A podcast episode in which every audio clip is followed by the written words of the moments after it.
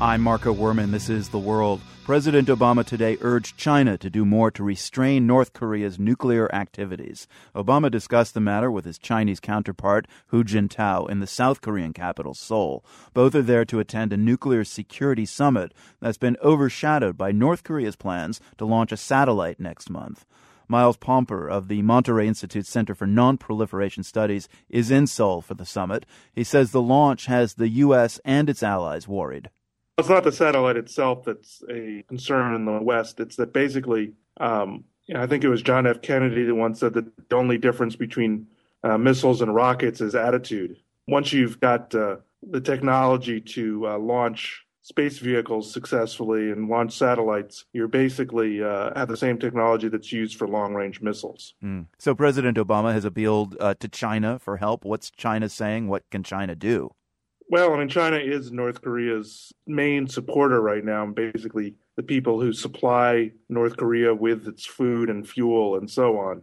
And so they have some leverage over uh, North Korea, uh, but they also have their own concerns. They don't want to uh, undermine North Korea's security so much that provokes a refugee crisis or eliminates what they see as a buffer zone with South Korea and with South Korea's ally, the United States. So, President Obama had promised to make nonproliferation and denuclearization a priority of his administration when he came into office, kind of his signature, if you will. Where does this conference stand in relationship to uh, President Obama's goals? Well, I mean, this conference, as you said, is particularly dedicated to the goal of securing all vulnerable fissile materials by the end of 2013. And this is supposed to be sort of a halfway mark to judge how much progress has been made. Uh, the unfortunate thing is that the way the administration has handled this, there's no um, benchmarks for judging whether that goal has been accomplished. There's no international standards right now on what it will mean to secure all materials or what you would define as vulnerable. So they're basically um, not going to be able to tell whether they've achieved that goal or not. And I would say that, in the opinion of most experts, they're not going to achieve that goal. So, Miles, you follow nuclear proliferation around the globe, and, and as you know, uh, North Korea has nukes. They say they have nukes. Iran doesn't have nukes. They say they want nukes. Which is the more dangerous of the two countries? Uh, I would say Iran is more dangerous, uh, just because fundamentally, you know, North Korea is in kind of a, de- a much more of a defensive position in the sense that this is what's holding their regime together, both internally and externally, and it's unlikely that they're going to, you know, carry out an aggressive military action. I mean, I do worry about them potentially transferring material, which they've shown a propensity to do, whether it's missiles or whole nuclear power plants. Uh, the Iranians um, worried about some extent their willingness to transfer it to terrorists, given their long-standing relationship with terrorists, and the fact that if they move forward with a nuclear program, you're going to have some big effects with throughout the region. Other countries like Saudi Arabia, Egypt, Turkey could potentially feel that they need to move forward with their nuclear programs, uh, nuclear weapons programs too.